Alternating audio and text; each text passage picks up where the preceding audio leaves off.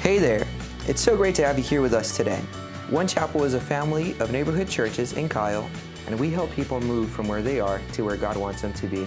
You can learn more about the things God is doing in this community and how to get involved at onechapel.com. I hope you enjoyed this week's message from our Who Am I series. Please give a big one chapel welcome to Ms. Kim Thank you. Thank you, thank you.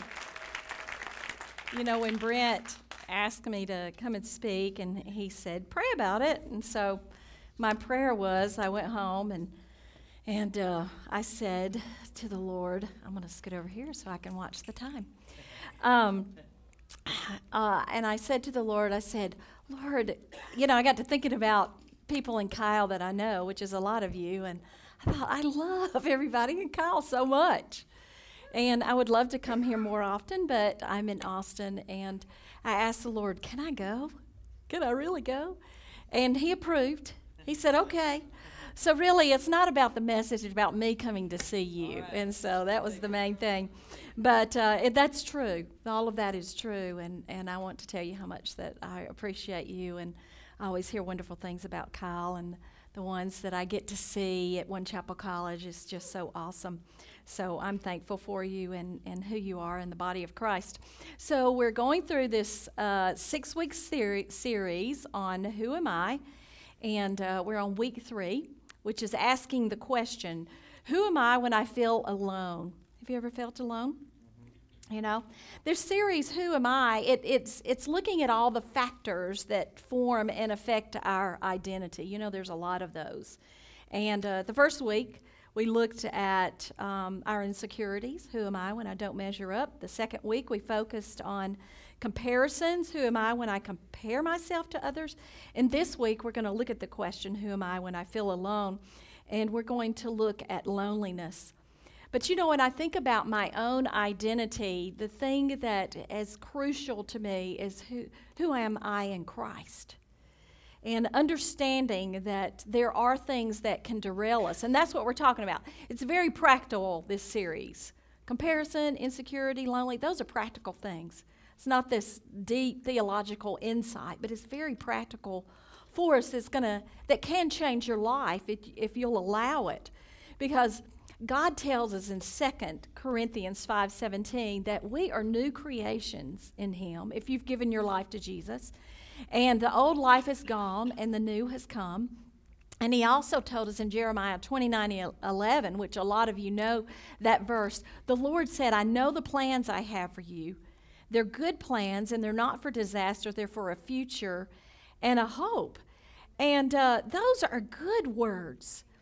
But I do know that some of you just don't feel that way. You read those words, you don't feel that way. You feel insecure, you feel lonely, you feel isolated. And uh, that's what this series is about. How can I realize who I am in Christ? And what are those elements that, that help me to, to see that? And they become a part of my life. You know, the problem, and I'm going to focus on this, is that people are lonely people are lonely and what is lonely what does loneliness do to us? Well cigna last year which is a health company actually uh, did a survey of 20000 people in, in a lot of different cities around the united states and they determined from those that were surveyed that 50% of the people said that they were lonely some of the time or all of the time. How sad is that? And austin ranked highest among all the cities at 60%. Do, do some of y'all, did y'all read that? Did you know? It's just amazing. Well, this health company wanted to see what an impact loneliness makes on our lives. And so that's why they sent this survey out. And uh, it not only affects us emotionally, but it affects us physically as well. As a matter of fact, they determined because there's such a risk of being alone and lonely that uh, it, it, it, it's the risk of dying premature, prematurely. And they equated it with if you smoked 15 cigarettes a day. And so that's, that's shocking, isn't it? Would you have guessed that? That it takes a toll on your body like that. It also affects your blood pressure, your cholesterol levels, which will lead to stroke and heart disease. And I mean, if you had to make an educated guess, you could probably guess this that it, it's a higher risk of suicide and depression. So we see that more in, in our um, day and time of all that. And, and you wonder about it. You know, the ironic thing about it is, is that we're more connected than we've ever been before, right? But we're so isolated relationally. It's like, why? Because we are connected. We're connected on Facebook, Instagram, Twitter, all these things. And uh, there was another survey that said that the average Facebook user had 338 friends. Y'all probably have more than that. but, but they determined that those most people have no close friends. And that has tripled within the last couple of deca- decades. So, in some ways, we're going backwards instead of forwards as far as relationships. And the same study asked, How many people do you confide in? And guess what the answer was? Zero. How many people do they have to confide in? Now, what I'm sharing today, either you're going to relate to the loneliness or you're going to relate to the relationship part of it. And I hope it's the relationship part of it. But I want you to see how detrimental it is to your, fa- your yourself when you are lonely and what you, what you need to do about it. There was an article and on March 7th at USA Today that was talking about South by Southwest. And there was this woman that came from the University of Delaware. She was a professor, and she was having these seminars on loneliness because she's written a book on loneliness. And so she planned two of these seminars at the same one. But it was so popular, she had to add more seminars at this last South by Southwest. And it was called Always Connected always connected with thousands of friends, yet feeling all alone. Isn't that sad? But she wrote in her book um, about loneliness, and this is a statement that I found profound. She said, What comes up over and over again is how scary it is for them to reach out, people that are lonely. We have lost the social skills, for example, that when somebody is sick, you bring them soup, or when somebody dies, you go to visit. We've lost that ability to have those talks, and because we don't have the, that now, my students are terrified at those conversations when you're looking at them in the eye. Can you look people in the eye? Well, you know what this tells me? That true relationships are very crucial to us, to our well being, to our emotions, to our health, physically, mentally, emotionally. They're very important for us. And they're important for us in the body of Christ because we have to understand that God created us for relationship. You've heard that before, haven't you? I mean, relationships are so important. The presence of God cultivates that within us, and that's He is a relational God. And so we need quality relationships to help us to be healthy, to help us to grow, and help us to be the best version that God has for us. And it can be derailed so we don't want that, do we? At all. So uh, we're going to look at a story that is um, the story of Ruth, and um, and uh, but first I want to tell you this scripture, and it's written on your your handout. Psalm 68 6 said, God places the lonely in family. That's the first part of this scripture. And he wants us to he wants to put us in that family because God's desire is that we are relational ourselves and that it helps to form us, helps us to form us who we are. Uh, just think about child rearing in a healthy family. It shapes their identity, right? Those of us who are parents know that we're doing we're trying to help them to be good citizens and to grow up and to be be uh, people of faith, and uh, so that when that time comes, you can stand alone that's the issue. Can you stand alone? Who am I when I stand alone? Because if you have a good foundation, if you have good relationships in your life, then you're going to be strong in your faith. You're going to have conviction in the things that are true and right. And you're going to have confidence that God is with you because we're going to all face times where we're standing alone. But, you know, when you think about it, half of the Americans uh, end up in divorce. And a lot of times, we our identity is misshapen or misformed and we need good relationships to to correct that because that is not God's idea. One of the big ideas that we're looking at that's on your handout is we are designed for divine relationships. And they're, they're, they are meant to influence our, our identity and who we are. You know, Proverbs 27 17 says that iron sharpens iron, so a friend will sharpen a friend. Usually, in that idea, that picture that, that someone else is going to make us better, going to make us better people. That's why we need each other.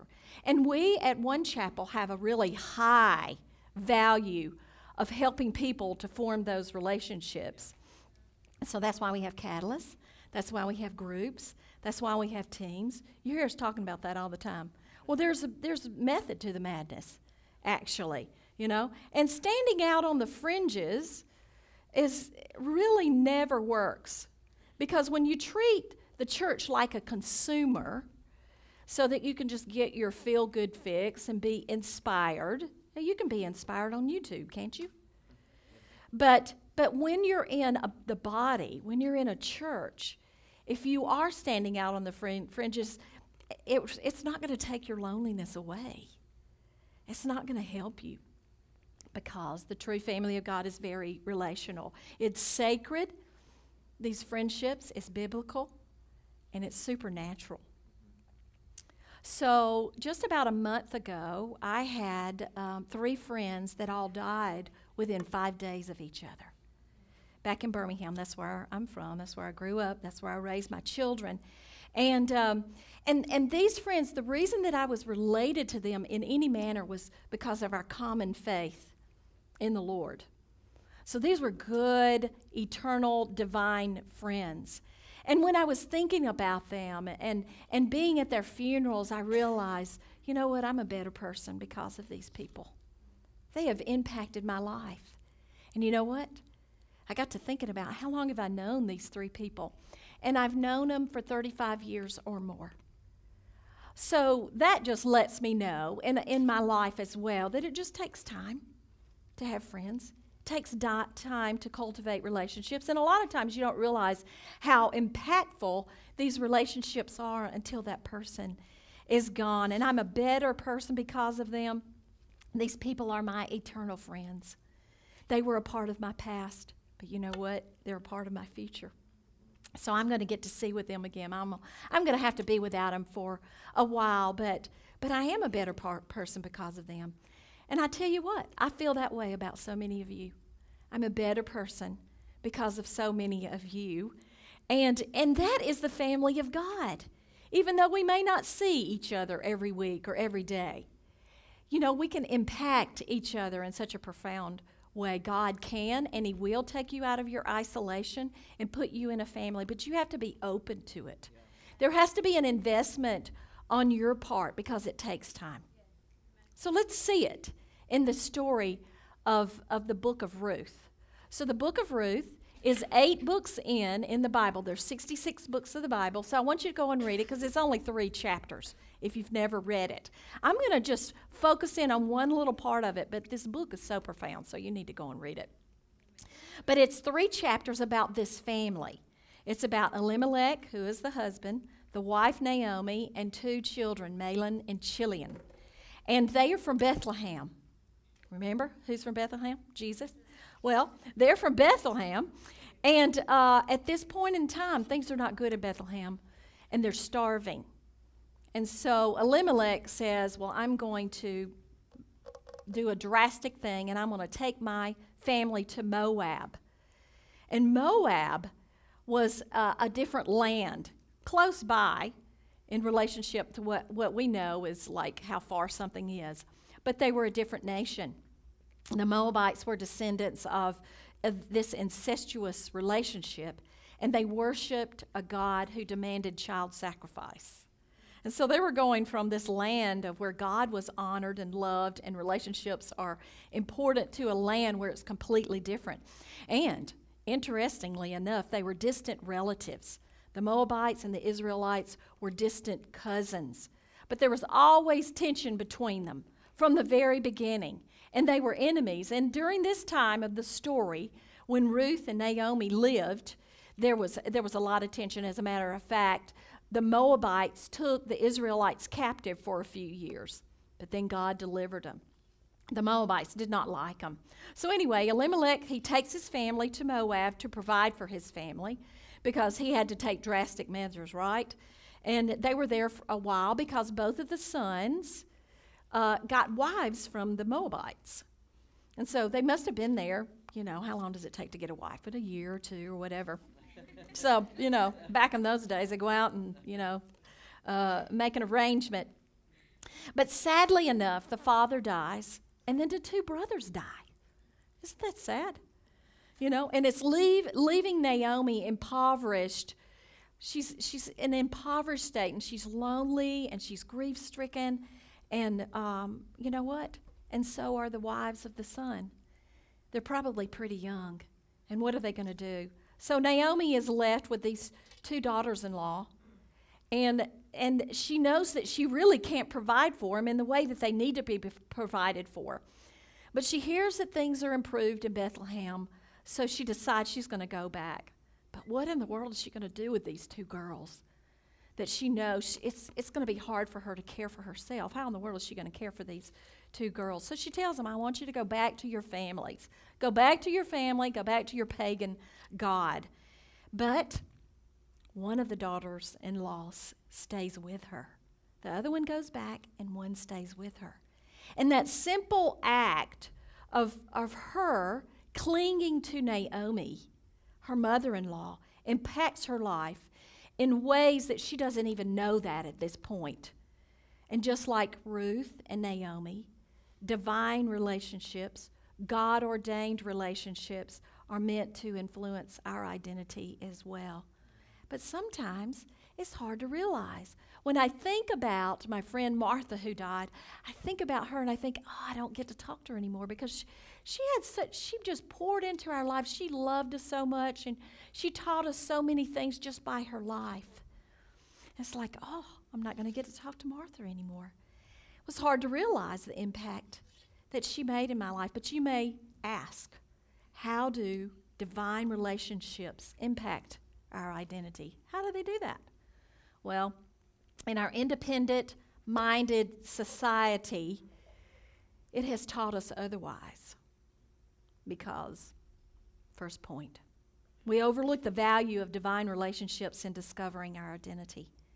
We overlook the value of these divine relationships in discovering our identity. So let's go back to the, the beginning of this story, kind of rehash it, look at it a little bit deeper. In the days when the judges ruled, there was a famine in the land, and a man of Bethlehem, who was Elimelech, in Judah went to sojourn in the country of Moab, he and his wife, who is Naomi, and his sons. So we know they were looking for food, and we know they settled a while in Moab, but the men ended up dying, leaving Naomi to whatever devices she had, which were not many, and with these two girls. And during this time in history, we have to realize it was very, very difficult for women to provide for themselves, to be the main breadwinners. A lot of them had to go and be taken in by family. And of course, there was no family at this place. As a matter of fact, she had some pagan daughters that were with her, and how was she going to handle that? But she felt responsible for them, but she knew she couldn't do anything. You know, what in the world was she going to, going to do? You know, this was the worst thing that could have happened to Naomi. There were no children, and there was shame in that during this time, that there were no grandchildren. Can you imagine what it would have felt like for Naomi? Have you been in a situation like that? where you just felt like there's, I don't know what to do. She was lonely, she was full of grief. Uh, you know, she probably just didn't even want to live anymore. How is she going to provide and how is she going to cope for these? It was so sad and so bad for her that she changed her name, Naomi, which means pleasant, to Mara, which means bitter. She was bitter. She was saying, Don't call me Naomi, call me bitter because I'm so bitter. And it was too much for her to bear. Are you, are you getting the idea of how it was for Naomi? She was all alone, and so she released her daughters in law to go back to their families because she knew that the future was bleak. She could not provide a husband for them. She thought their lives will be just as bad as mine if they go with me. But as I shared earlier, Ruth, her daughter in law, went, to get, went with her. Now, if Ruth had gone back to her land, she would have found a husband. Culturally, it would have been so much easier for her, right? It would have been the most comfortable thing for her to do. It had been easy. But she was different. She was actually very countercultural in what she was doing. And, uh, and she was choosing the relationship over what was like best for herself. She was very selfless, and it was a divine thing, I believe. And you'll see that in just a minute. And even though Ruth was most likely lonely and grieving herself, she saw the loneliness in her mother in law. And she said, and she just insisted. She insisted to go with her. And we see this divine relationship forming here, but it's not looking so divine, is it? It's pretty messy. You know, we know, some of us know the end of the story, and it's an amazing story. But at this point in time, they didn't know what was going to go on. But this gift of relationship was going to bring life to Naomi and bring life to Ruth. But she didn't know it at the time. All that she could see was just bitterness. So when you're lonely, who do you go to? Who are your friends? Are they merely just friends of convenience or acquaintances? Are, they good for you? So think about the people that you have relationships with, your neighbors, you know, your your classmates, your coworkers, your barmates. Do they contribute to your feeling of loneliness? Because you can be in a crowd of people and you can feel lonely. Or you can be all alone and you don't feel lonely. That's what Jesus does for us. You know, do your friends, do they contribute to your feeling of purpose? Do they, do they put that within you? But I have another question for you. Are you willing to invest in divine relationships God has put around you because they're all around you? Are you willing to do that? Because it just might look like Naomi. So when you're lonely, why don't you go out and find someone who is lonely? Have you ever heard the adage that says to be a friend, you have to be a friend? Yeah. You need to be that friend. Yeah. You could very well be the answer to somebody's loneliness and change their life and pour into their destiny and pour into their identity. You know, I, I think many people see church uh, in just a consumer way just to go and get, go get inspired so they can try to make it through the week. But if you want divine relationships, you're going to have to invest in them. Yeah. It's going to take something from you. Yeah. So if you want a friend, you need to be a friend. Think counterculturally about your loneliness, and this might be the place that you find that divine relationship, just like Naomi and Ruth. So Naomi was about to see a divine gift that this girl would bring. So, in point number two, just like with Naomi, God shapes our identity through the, the relationships He places us in. He shapes our identity. So, listen to what Ruth declares to her mother in law when Naomi was trying to tell her to go, to go back to her family. Ruth 1 16 through 18. But Ruth said, do not urge me to leave you or to return from following you. For where you go, I will go. Where you lodge, I will lodge. Your people shall be my people. Your God, my God. This pagan worshiper is switching her allegiance to God. Where you die, I will die. There I will be buried. She's, she was going to stick with her to death. May the Lord do so to me and more also, if anything but death parts me from you. And when Naomi saw that she was determined to go with her, she said nothing more. Wasn't she determined? Ruth was so determined. I mean, she was almost forcing herself. Well, what she was doing is she was making a covenant with Naomi. A covenant is the strongest, most binding relationship that you can have with anybody on earth and in heaven. And marriages should be like that. Uh, but a lot of times they end up being contracts. But she said, I'm going to be with you till death. And it, she had this determination. Can you imagine Naomi is heart sick over her circumstance, probably full of fear and wanting to end it all. She had no reason to live. And she has this young girl that comes and just carries her and said, I'll be your friend. I'll stick with you through, through thick and thin. Hey, that rhymed, didn't it? I didn't do that on purpose, it just happened. But Ruth tells Naomi that she's willing to give up everything in her past to follow her to death and to follow God, which is really more important. I think something was stirring in Naomi's heart when she was living with this family, and she said, I want to follow God. You know, people have this idea of that people in the Old Testament, the only people that knew God or could know God were the Israelites, but God opened it up to whoever would declare that He was God. And they could enter into a covenant, and He's the same way, and it's all based on faith. But Ruth gave up everything that she knew in her life from Moab that was comfortable in what she knew to follow God.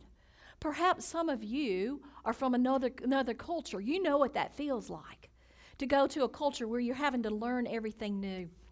And this relationship would change Naomi's life and uh, ultimately affect our own life. And you'll see that in just a minute. So, after Naomi and Ruth made it back to Bethlehem, Ruth devotes herself to Naomi. And, and it kind of perks Naomi up, and she starts coaching Ruth in the cu- cultural norms. But Ruth serves her, she's devoted to her, she offers to work for her from morning to night. She's going out, going to these places that have crops, and they're, they're just throwing out their discards, and she's taking that, and that's their food. She becomes, Ruth becomes the lifeline for Naomi. And this is God's desire for her family, right? And in turn, Ruth finds something that she did not bargain for, or she didn't know that she was going to get for herself. As Naomi coached Ruth and, and told her about this is the way I want you to get a husband, and, Na- and Ruth did it. And so the Lord provided for her a husband, and He also provided children, which was a blessing. It's a redemptive thing for both of these women. And it was, it was something that they could have not created that, that the Lord had in store. God had something amazing for Ruth and Naomi. And it came through this divine relationship. So he turned their bitterness into joy. That's what divine relationships do. They're joyful, they're life giving. And the Lord does this on our part. It's how He grows us, it's how He gets us to where He wants us to be. And we're a part of helping people get to that. Was it easy for Naomi? You know it wasn't easy for Naomi. And it took a lot of time. Is it easy for us ever? Forming relationships, having friendships? No, they're usually very messy, aren't they? But God places us in a family. And you know what? You're my family. We're family members. And so, you know, standing up here on this stage, it seems like grander than life, but we're family. You know what? I could teach this over there in that corner just as easy as I could do it up here with all these lights. But the, but the point is that we are family. And this is this family is not perfect, it's real. But it's very real. And it's how we grow in love and patience and kindness and conflict resolution, which people don't even want to go there, but we've got to learn that. You know, it's how we learn to, to give and take, how we learn to love and forgive and how we learn to challenge one another because we're not going to grow very well without it. We're shaped by those around us, just like the potter and the clay. This is how God grows us. It's a living organism, it is a family. He says we're, we're living stones being built together in a house. And God never talks about his church as a, as a convention center where information is exchanged or, or received only. It's not a consumer driven organization either. And God doesn't use words like a crowd. Here's a crowd here, you know, or a mass of people to talk about his people. He uses l- words that are like a family. He calls Israel his wife. He calls us the bride of Christ. And everybody loves to be a bride, don't we? He says that we're family. He calls us beloved. He says that we're his children. And so we're in a family. And the third point, which leads us to the third point, because our relationships form our identity, our identity ultimately becomes our legacy. And so, what do I mean by that, legacy? Well, it's what's passed on or handed down, and, and it's not bound by time or age, it's our future. And Pastor Brent has said this before your friends are your future. Have you heard that? Yeah. The, the friends that I have, including you, you know, are forming who I am. I might be older, but I'm still being formed because God is not finished with me yet. And in turn, that's going to affect people like my family, my children, people that I get to disciple. It's going to affect them in, in, in, in great ways, and it can be positive or negative. 1 Corinthians 15.33 said, bad company correct, uh, corrupts good morals. Have you heard that? That's one to remember. Because it does matter who you hang with because they're helping to form your identity. Ecclesiastes 4:10, two are better than one because they have a good return for their work. If one falls down, his friend can help him up, but pity the man who falls and has no one to help him. So the decision of Ruth to have this lifelong relationship with Naomi ultimately led to one of the most important figures in my life and your life, and that's Jesus. We'll see that in just a sec. Ruth, the nobody who was a pagan worshiper turned believer in God, she became somebody because of this relationship with Naomi. You know. So let's look at this genealogy, Matthew 1 5. And Salmon, the father of Boaz, by Rahab, and Boaz, the father of Obed, by Ruth, and Obed, the father of Jesse. Now you may think, that's just a genealogy. What's that telling me? Well, it's telling us a lot. Because you see, Ruth was married to Boaz, and they gave birth to Obed, and then Obed grows up and gives birth to Jesse, and that's where the scripture ends. But Jesse grows up and gives birth to David. And David becomes the king of Israel, right? And then, amazingly, 28 generations later in this lineage, Jesus is born. So Naomi and Ruth left us a legacy. It can be impactful. Not everybody's in the genealogy of Jesus, but Ruth is. This pagan worshiper is in the genealogy of Jesus. It's amazing. Ruth, a nobody who came from this obscure pagan nation, who was impoverished and widowed. What is this telling us? Well, it's, it's answering how crucial the who am I question is. It doesn't only affect you in your life, but it affects those that come after you or that you're around people. So your legacy is looking back at your identity. You want your identity to be founded in God. And I look back at the legacy of those three people that just passed away, and they were all unexpected. It's not something that we expected. And I think about what they made on my life. I was not thinking about material wealth. I was not thinking about the car they drove or the house they had or the lake house they had or whatever they had. I wasn't thinking about that. I was thinking about the relationship that they had with me. And I am a better person because of them. And I'm a better person because of so many of you. So don't spend your ch- life chasing the things that really don't matter. Realize how valuable these relationships can be in your life. You know. So I've got some questions for you. Do you have these kind of relationships? You need to ask yourself. Will you invest enough in them and will you be that for other people when they are lonely or sad or feel rejected or left out? Will you be the divine relationship for someone else? Will you? Maybe you're lonely and you don't know how to do it. Well, this is a place where you don't have to be lonely. And we can help you. And if you're not immersed in doing life here, groups, teams, catalysts, whatever, what is holding you back? Because here at One Chapel, it's our desire to take you from where God wants you to be take you from where you are to where God wants you to be. You know, and we do that through relationships, and they're not perfect relationships, and they're very messy.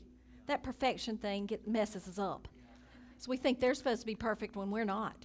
You know, but we do it through groups and teams and catalysts. Everything about what we do, church, here is to experience that, and it's very intentional. And if you're feeling like you need community, what I want you to do is I want you to take that Connect card. And I just want you to say, I need community. You don't have to give us a long, drawn out, uh, you know, history of your life unless you want to. And we can pray for that. But put it on there, and somebody will contact you in the next week or two because God wants you to be fully immersed in His identity. And it takes all of us to do that. So let me pray for you. And, uh, I, I know, especially for you that are feeling lonely and left out, and there's a war for your soul to be isolated. So we want to fight against that. But I want to pray for you, okay? Lord, I'm so grateful that you see each one of us where we are. That Jesus, you told us that you leave the 99 to go find the one. And that is just too much for us to comprehend. And I'm asking you that you would overwhelm those who feel lonely and isolated by your loving kindness. Lord, I ask that you draw them to yourself and help them to know how much you love and care for them. Give them courage to reach out to those around them and grant them these divine relationships that you uh, value so much. And whatever people are, are, whatever is holding them back, Lord, I pray that you would give them insight by the Holy Spirit to what that thing is, and that you would give them courage, Lord, to just reach out, to just write that on a connect card. I need community. Lord, that you would help them to do that, that they can be everything that you have called them to be. Thank you for the promise that you will never leave us, forsake us. Thank you, Lord. May you be glorified in all that we say and do. We love you, Jesus. In your name I pray. Amen. Thanks again for being here with us today. If God is doing something in your life or you're looking for ways to get connected, we want to help. You can find info about groups, teams, and other things happening at onechapel.com/welcome. You can subscribe to future messages from One Chapel on your favorite podcast player. And of course, you're invited to services every Sunday morning at 9:30 and 11:30. Have a great week.